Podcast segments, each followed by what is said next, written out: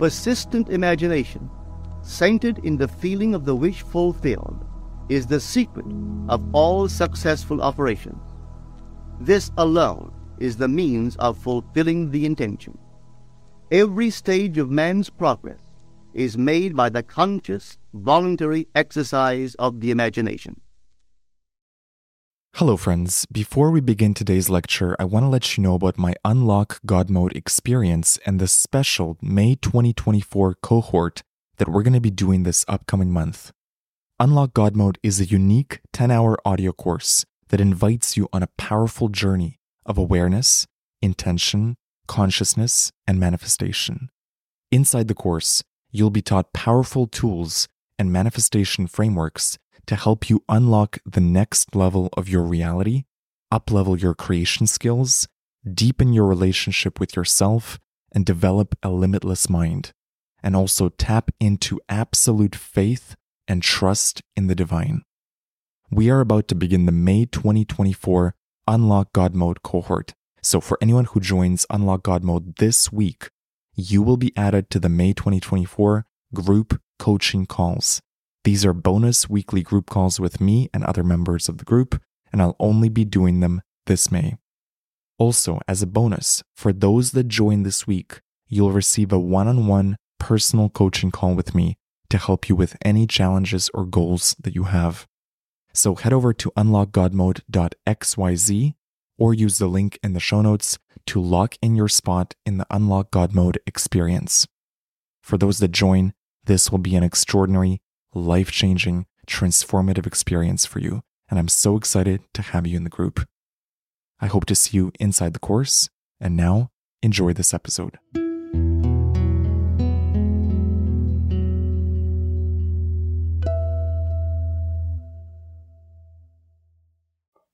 If I could persuade you to believe what tonight I hope I, I will try to your entire world would change. You hear the word God, the word Jehovah, the word Lord, the word Jesus, the word Christ, and you think of something other than yourself. One that is greater, one that you would worship. Tonight it is my purpose to show you that God and the I of man are one. When you say I am, that is the God of scripture. Confined as you are, you think, how could it be? God created the universe and sustains it. And here I am, like a little worm, three score and ten years, and then I vanish. But now let us turn to scripture. We turn now to the 16th chapter of Matthew. And the question is asked of the disciples, the followers, those who have heard him. And he say to them, Who do men say that the Son of Man is? And they reply, well, some say John the Baptist come again. Others, Elijah. Others, Jeremiah, or one of the prophets. Then he said to them, but who do you say that I am? And the spokesman called Peter answered and said, thou art the Christ, the Son of the living God. And he said to him, Blessed art thou, Simon Barjona, for flesh and blood could not have told you this, but my Father who is in heaven. So here he equates the Son of Man with the I of man, not the organ that sees or through which you see, but your sense of awareness that I am this, when you are aware of being, your consciousness. your human imagination. So he equates the two. The Son of Man spoken of in the Old Testament and brought forward into the New is nothing more than the I of man. And he calls it the Christ and defines Christ as the Son of God. Now we find Christ being defined in the New Testament as the power of God and the wisdom of God. So the I of man is the power of God and the wisdom of God. If man does not know it, well then he will not exercise that power. He will not exercise that wisdom. So tonight I am trying to persuade you that when you say I, before you say anything, that that is the power and the wisdom of God. You can't separate the power of God and the wisdom of God from God. So you will say in the end, I and my Father are one, for he is called the Son of God. Now we are called upon to test this, if it be true. Can we test it? I hope you'll put it to the test. When I tell you that your own wonderful I amness is God, though prior to that you believe that you are little something, moving across the earth for a few years, 70 years, and then you will vanish, in the hope of some restoration, but a hope, no assurance. But now I'm going to tell you that you really are God. Your own wonderful consciousness, your human imagination, that is the God of Scripture. And there is no other God. Imprisoned as you are in these bodies of flesh, you did it for a purpose. Now let us see what it tells us about this Son of Man that is now equated with the I of man. No one has ever ascended into heaven, but he who descended from heaven, the Son of Man. You'll read that in the third chapter, the 13th verse of John. So here we find you are a pre-existent being. No one can ascend into heaven but he who descended from heaven, the Son of Man. Your ascension in the next verse, the 14th verse, is shown you how you ascend.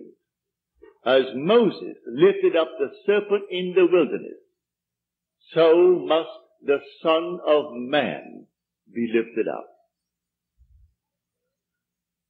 That's all imagery, and yet it is true. You descended into generation in a world of death where everything begins, it waxes, it wanes, and then it disappears.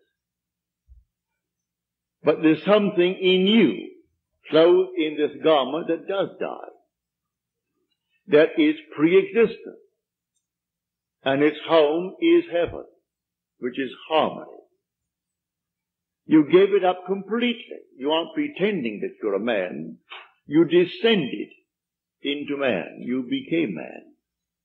With all the weaknesses, all the limitations, all the restrictions of man. To experience this world of death and decay.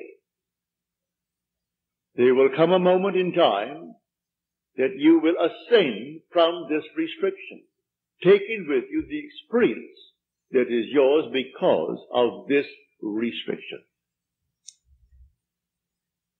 And you will ascend in the same manner that Moses lifted up the serpent in the wilderness.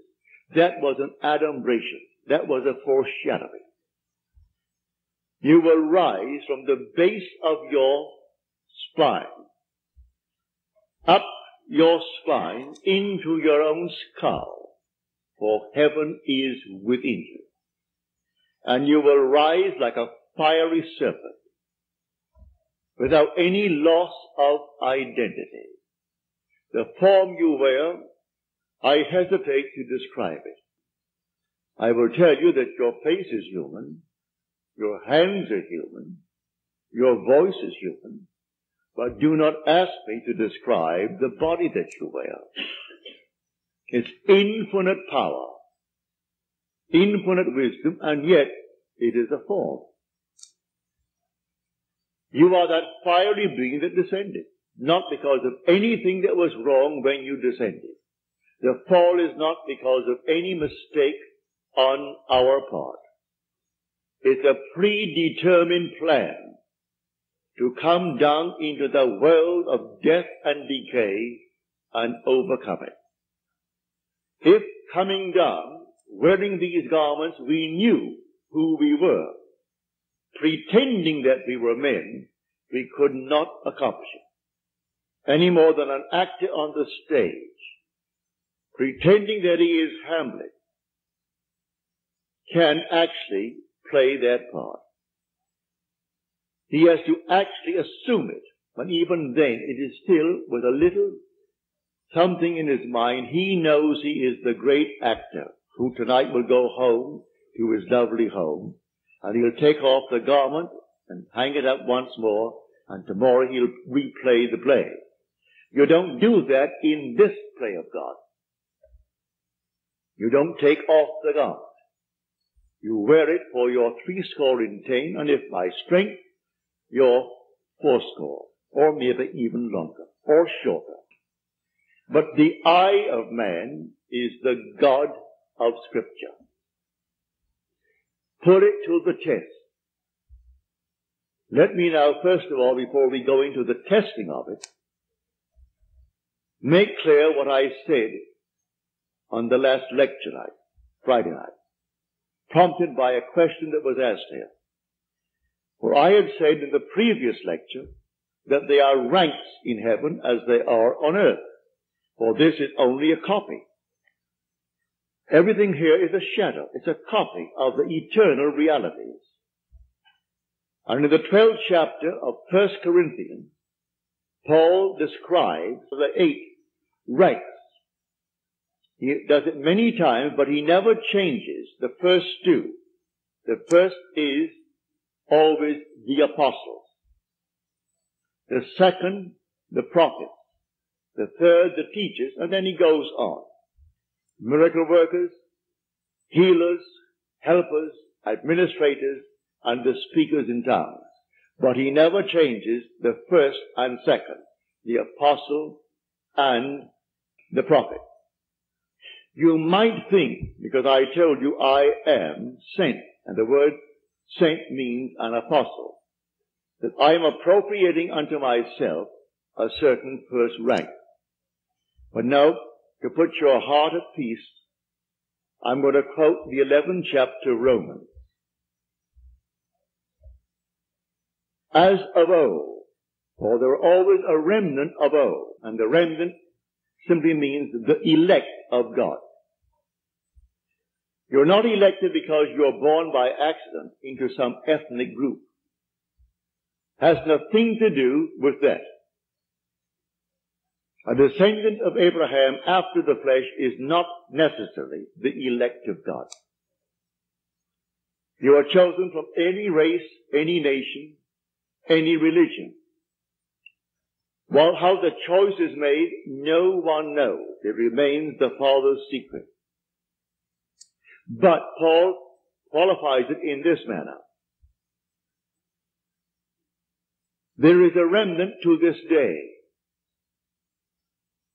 called by grace.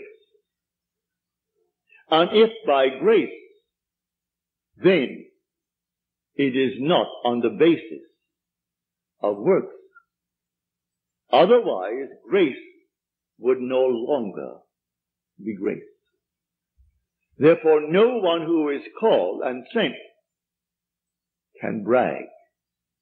If he brags, he is not the sent. Because it's all by grace. He didn't earn it.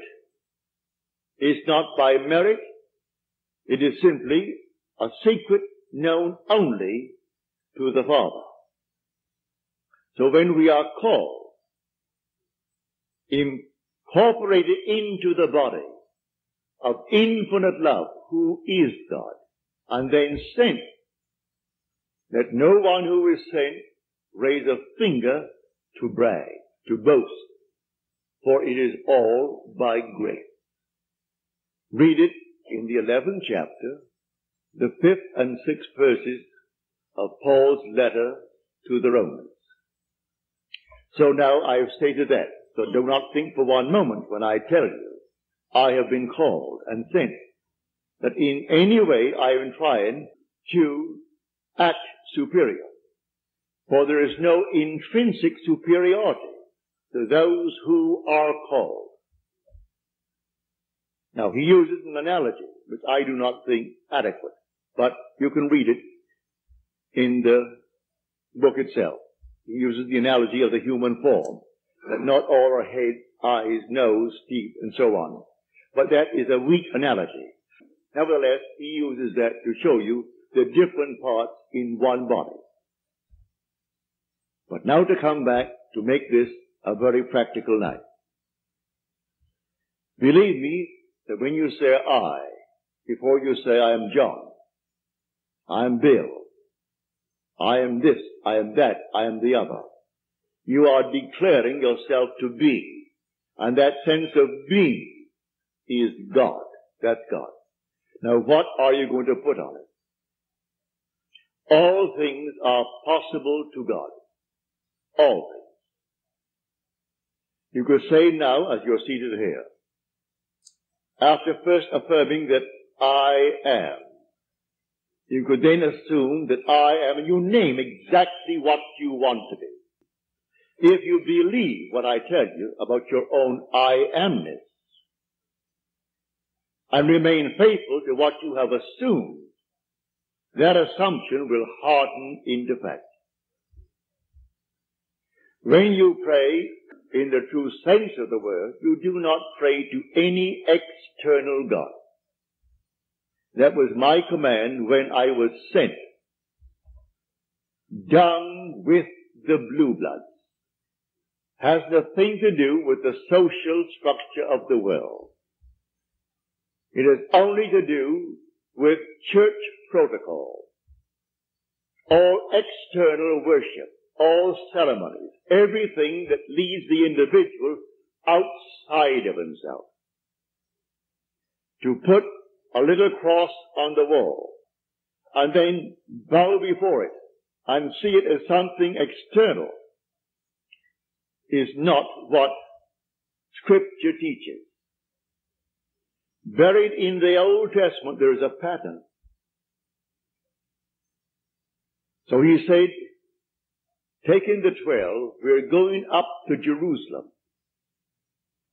And everything written about the Son of Man, which is the I of man, will be accomplished. But they did not understand what he said. It was beyond their ability to grasp. He is going up. And only the one who has experienced scripture, which means he has actually resurrected the pattern, playing the part that is the central part of scripture. He resurrects the pattern, all within himself. He plays all the parts. He is the one who is born from above. He is the one who comes out of the grave, unassisted. He is the one who three witnesses bear witness to his birth from above. He is the one they cannot see because he is now spirit, yet more real than all the flesh in the world. He is the one who actually sees his son, David, and David calls him father, and he knows he is David's father. And David knows that he is his son. He is the one whose temple, the body, is split into from top to bottom. It is he now who ascends like a fiery serpent from the base of the spine up into the skull. He is the one on whom the dove descends and lights upon his hand like Noah in the ark. And as Noah brought the dove in to him, you bring the dove to you, for man is the ark of God. And as the ark contains all things within itself, man contains within himself all things. Everything he creates from within himself. And this pattern, the individual awakens within himself. And who does it? The I of man. And that is God. Now tonight you can test it, as you're called upon to test it. Test yourselves and see. Do you not realize that Jesus Christ is in you? Unless, of course, you fail to meet the test. Examine yourselves to see whether you are holding to the faith. What faith? To have someone tell me that I am a Christian, or I'm a Jew, or a Mohammedan, and holding to that faith that they talk about? No. The faith that I'm talking about tonight that your own wonderful I amness is God. Test it to see if you're holding to that faith. If you're holding to that faith and all things are possible to God, you should be able to prove it in the testing. She's not here tonight. She promised she would write me a letter, having told me the story on Friday. But I know she finds it difficult to express herself in writing. She can paint and paint and paint and do all kinds of lovely things in painting, drawing. And when I say to her, please write it that I may tell it to my audience before I close, for I have no future plans after I close on the 29th. So I would like to share your experience with them, to encourage everyone in this world to do what you did. Well, the letter didn't come. I can see her struggling over one page and rubbing out a line because she didn't spell the word correctly and going over the next one. But she can take a piece of canvas, a piece of paper and do miracles with it. But because she's restricted in writing a letter, she didn't send the letter. But the essence is this. She is now a divorced girl with a little boy. Handsome little fellow. Well, when you're living alone and you need money and you have a child to support and you have a home, all the things, and the money isn't coming in, then you're up against it. So she said, I blew my top, as you're told in the Psalms to do. She said, then I applied this principle, and I assumed that I had exactly what I need plus and plus. Then I got a call from First National City Bank of New York City. Now that is the second largest bank in our country. Bank of America comes first, they are second, and Chase Manhattan is third. Given me an order. She has no agent. This is an unsolicited statement an order for $5,000, which he can execute and deliver within a month. Well, the First National City Bank of New York is not going to be hard pressed to pay her immediately $5,000. If she called them and told them to pay it in advance, they would willingly pay it in advance. And she said, I can execute that order in one month. But I want the details.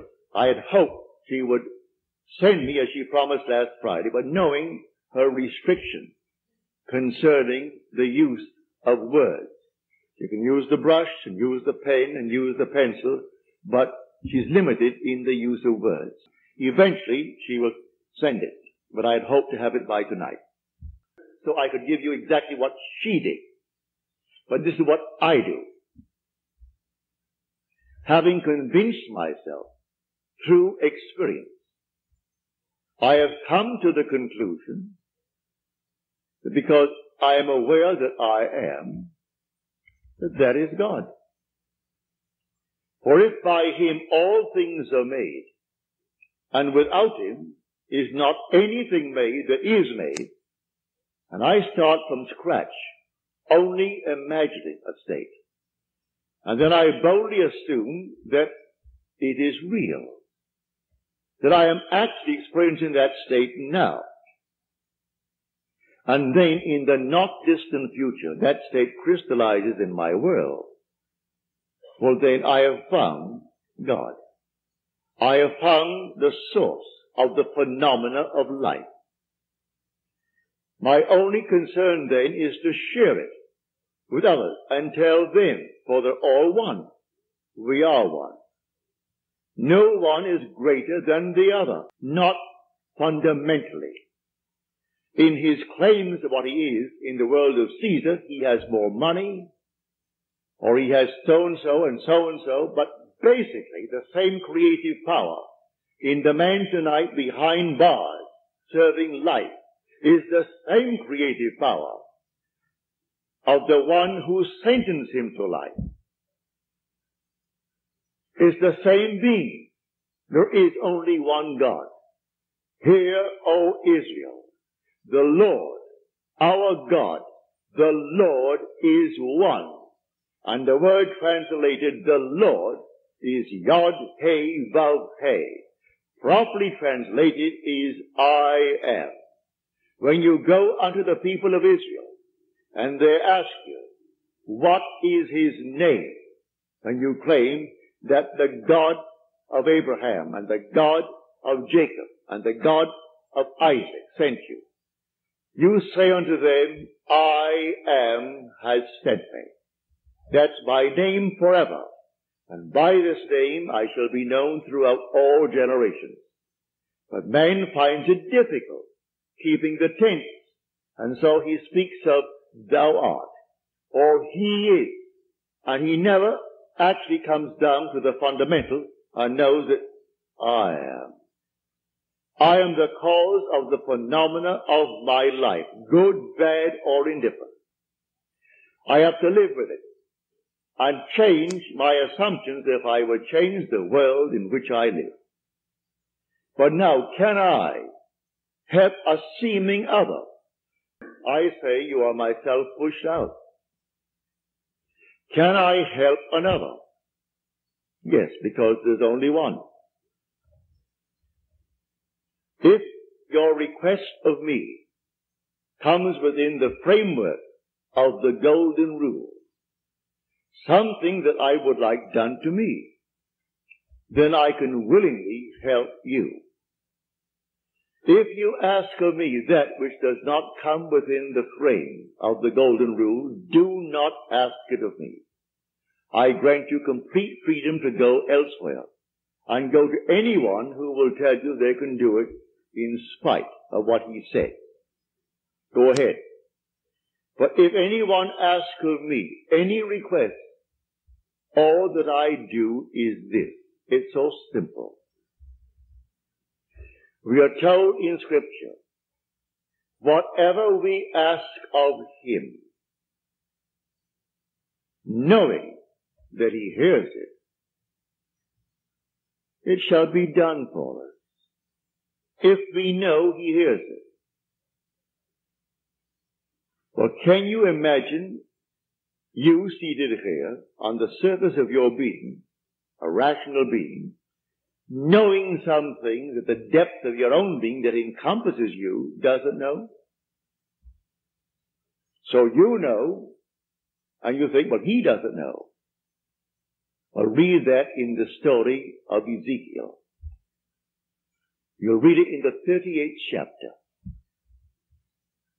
And these are the elders of Israel that went into the dark room. And they are carving on the walls all gruesome things. And they said within themselves, the Lord does not see us. And the Lord is speaking to his prophet Ezekiel. And he said, the elders of Israel say that I do not see them. And watch what they're doing. Making all these abominable things within the great cavern. they will all reap them. Because I see everything that the elders of Israel see. But they think because it's dark and it's a cavern, no one knows what he's doing. That God doesn't know it. I have said time and again, there is no fiction in this world. You might have heard the story, and you read the story, concerning the seajacking of the Queen Elizabeth. You might have read the article in time that some girl at Hunter College wrote that story in detail. And she was so shy when it came to the point to be read, she could not read it. She's a shy, sweet lady with a gift of writing. She wrote that in detail, including those who seemingly participated, a terminal case in cancer, and one who is running away from the law, who has got a thing to gain, and therefore is quite willing to blow the Queen Elizabeth with 2,200 souls aboard. And everything is completely in detail in her fictional story. If imagining creates reality, there is no fiction. So, someone expressed her thought and called the captain while at sea and demanded a million dollars and would settle for 350,000.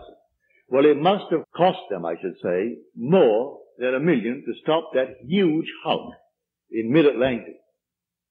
And then feed 2,200 people four times a day for the extra meals that they would have coming to them. Plus all the things that you put it all together, it would cost more than a million dollars. And a little girl, possibly writing this for her PhD, or writing it for some reason. And she writes it in detail. They gave her name so you can contact her. They gave the school is Hunter College in New York City. And everything in detail is told in that story. So I tell you, you sit down and write fiction. Need not put it down. My friend wrote fiction. She had a large sum of money coming in. And she went to town within herself, and she wrote in herself, and blew her top, as it were.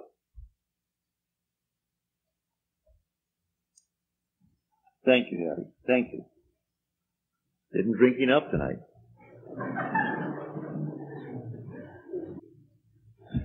So she, in the depth of her own being, conjured the sum of money that she needed. Beyond, always go beyond. So we are told in the psalm, be angry, but sin not. Commune with your own heart upon your bed and be silent. Yes, blow your top, but do not let the sun go down upon your anger. Be silent as you commune with self. You don't commune with another, for the self of man is God. So be angry, but sin not. Commune with your own heart upon your bed. Not communing with another. And then you actually know exactly what you want. And in that state, fall asleep. And in a way that no one knows, and you, in your surface mind, you do not know, it will all come to pass. Everything in the world is created this way, but man does not know it. Who knows tonight who is treading the winepress?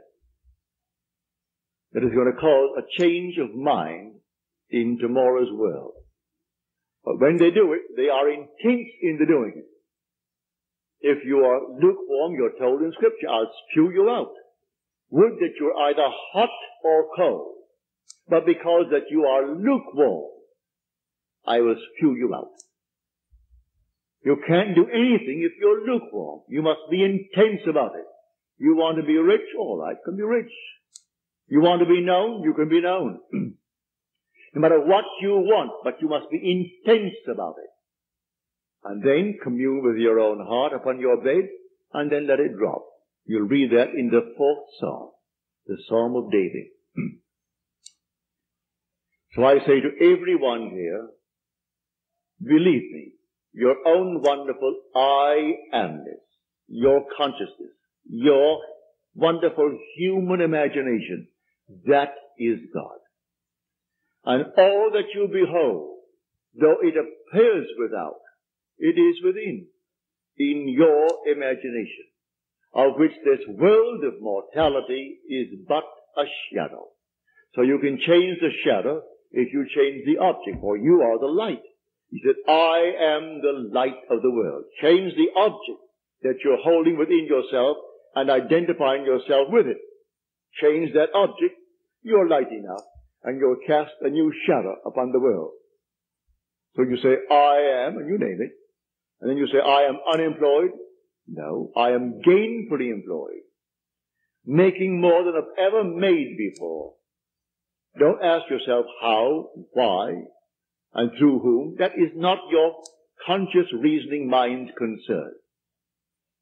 If you take the intellectual background, the educational background of those who are making top money in the theatrical world, I doubt that they could pass any college examination. I don't think they could pass any entrance examination to college. Yet they're making a million dollars, two million dollars a year. Do you think Bob Hope could pass today's examination for entrance into college? Well, all of his material is written for him anyway. Can't even write that. But he has millions, all right, because that's how he dreamt, may I tell you? I know the background of the man. A friend of mine who is now gone from this world played in vaudeville with him. And he would borrow from my friend every week a sum of money because he had to go to that post office and buy a postal money order and send to his bank. He borrowed money that was interest free because he was sending in money that was not interest free. He had to send a certain sum of money every week and he would send it into his account. And borrowed my friend Harry Webb, who had a band, and they played together. Not in the same act. Harry had his own act. He has a, a small band. And Harry was the outgoing personality who didn't care about money. And so he wanted money.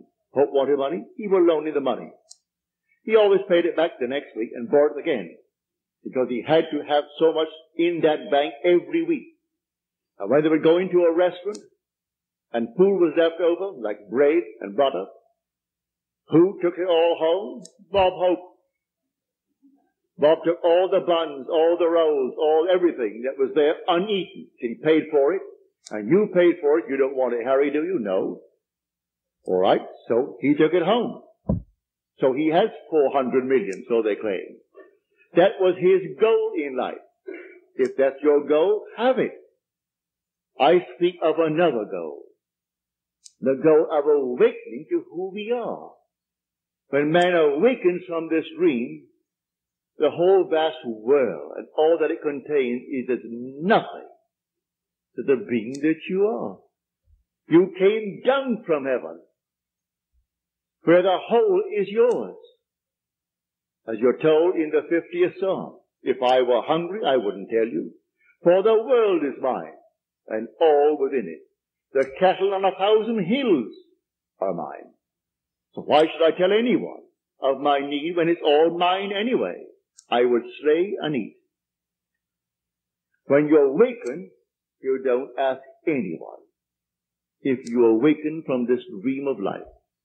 But while you're in it, alright, we're one. This little hand of mine, if it begins to itch here now, it's easier for me to take this hand that is not attached to this and scratch it than to try to bend this thing out of shape to scratch the back of it. I could rub it here, but why not? This is easier.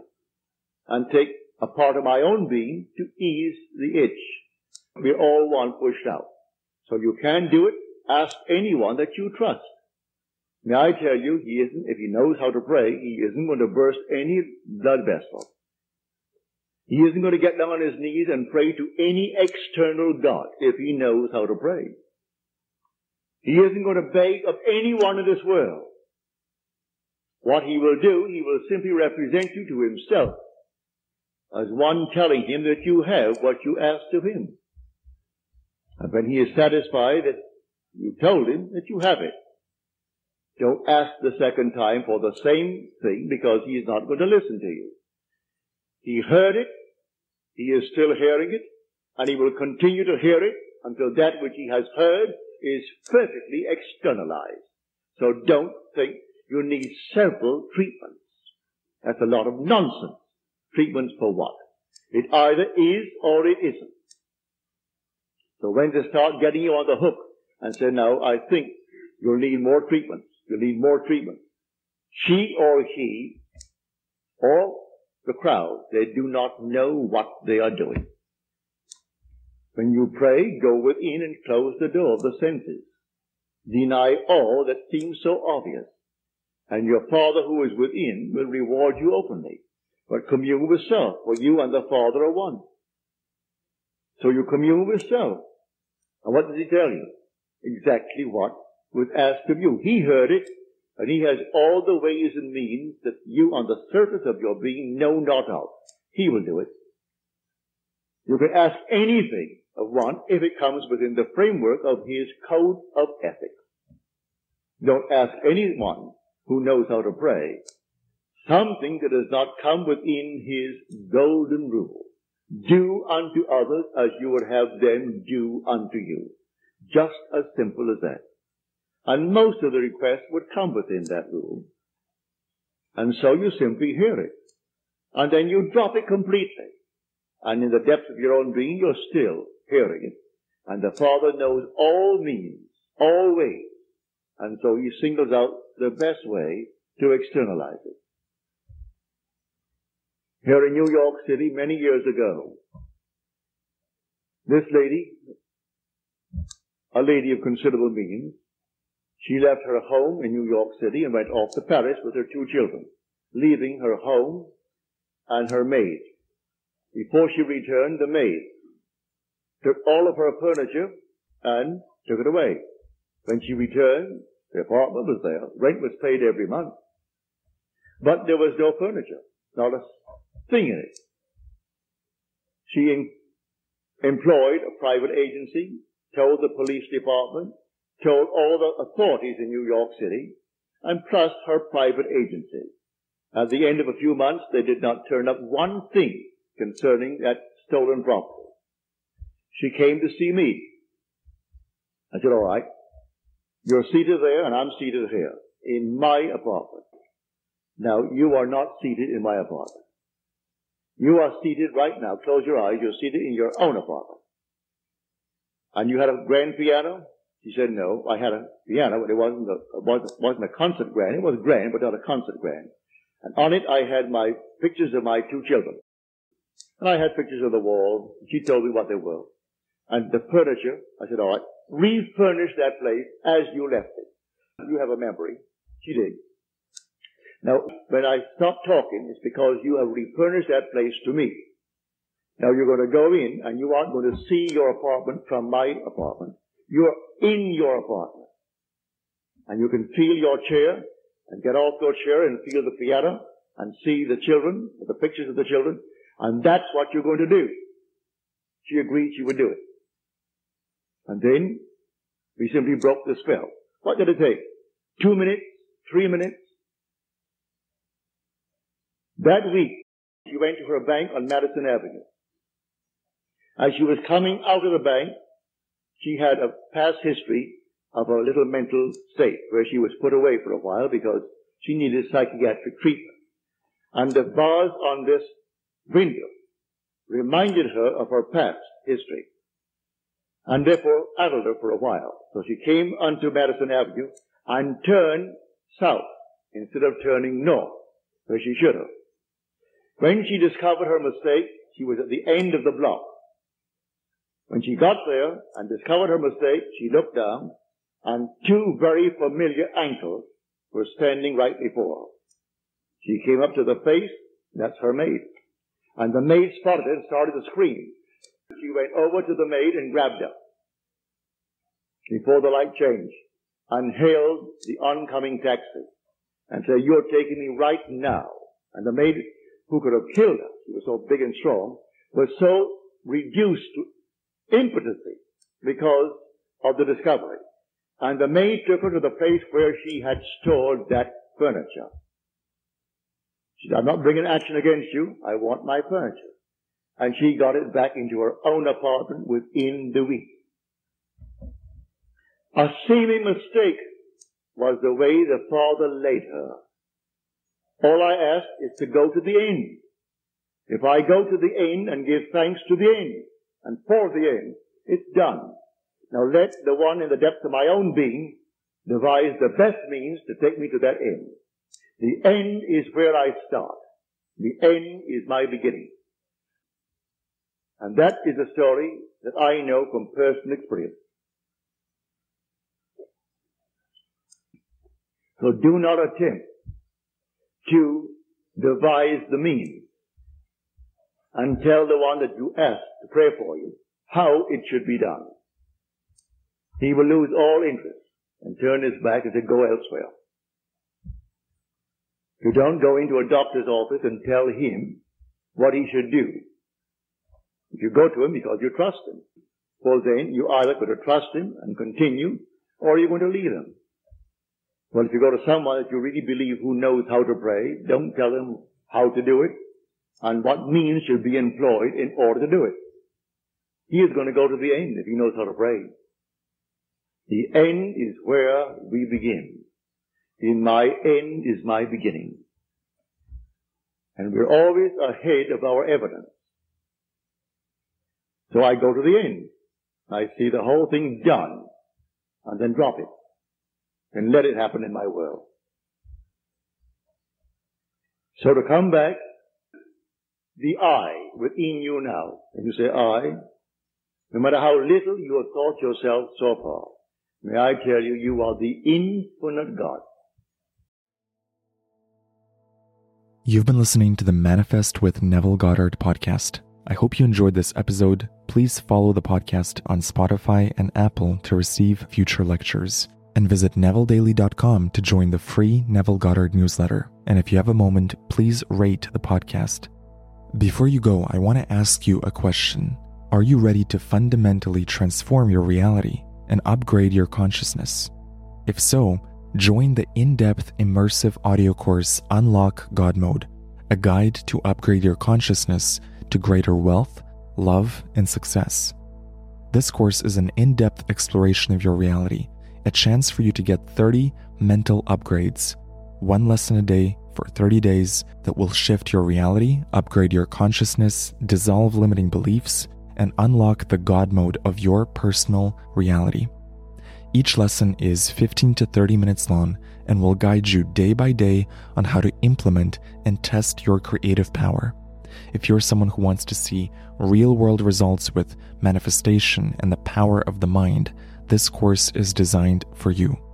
For a limited time, you can get a special discount by using the promo code GRATITUDE. Head over to unlockgodmode.xyz or use the link in the show notes. I hope you join me in this unique experience. Thank you for listening, and I'll see you in the next episode.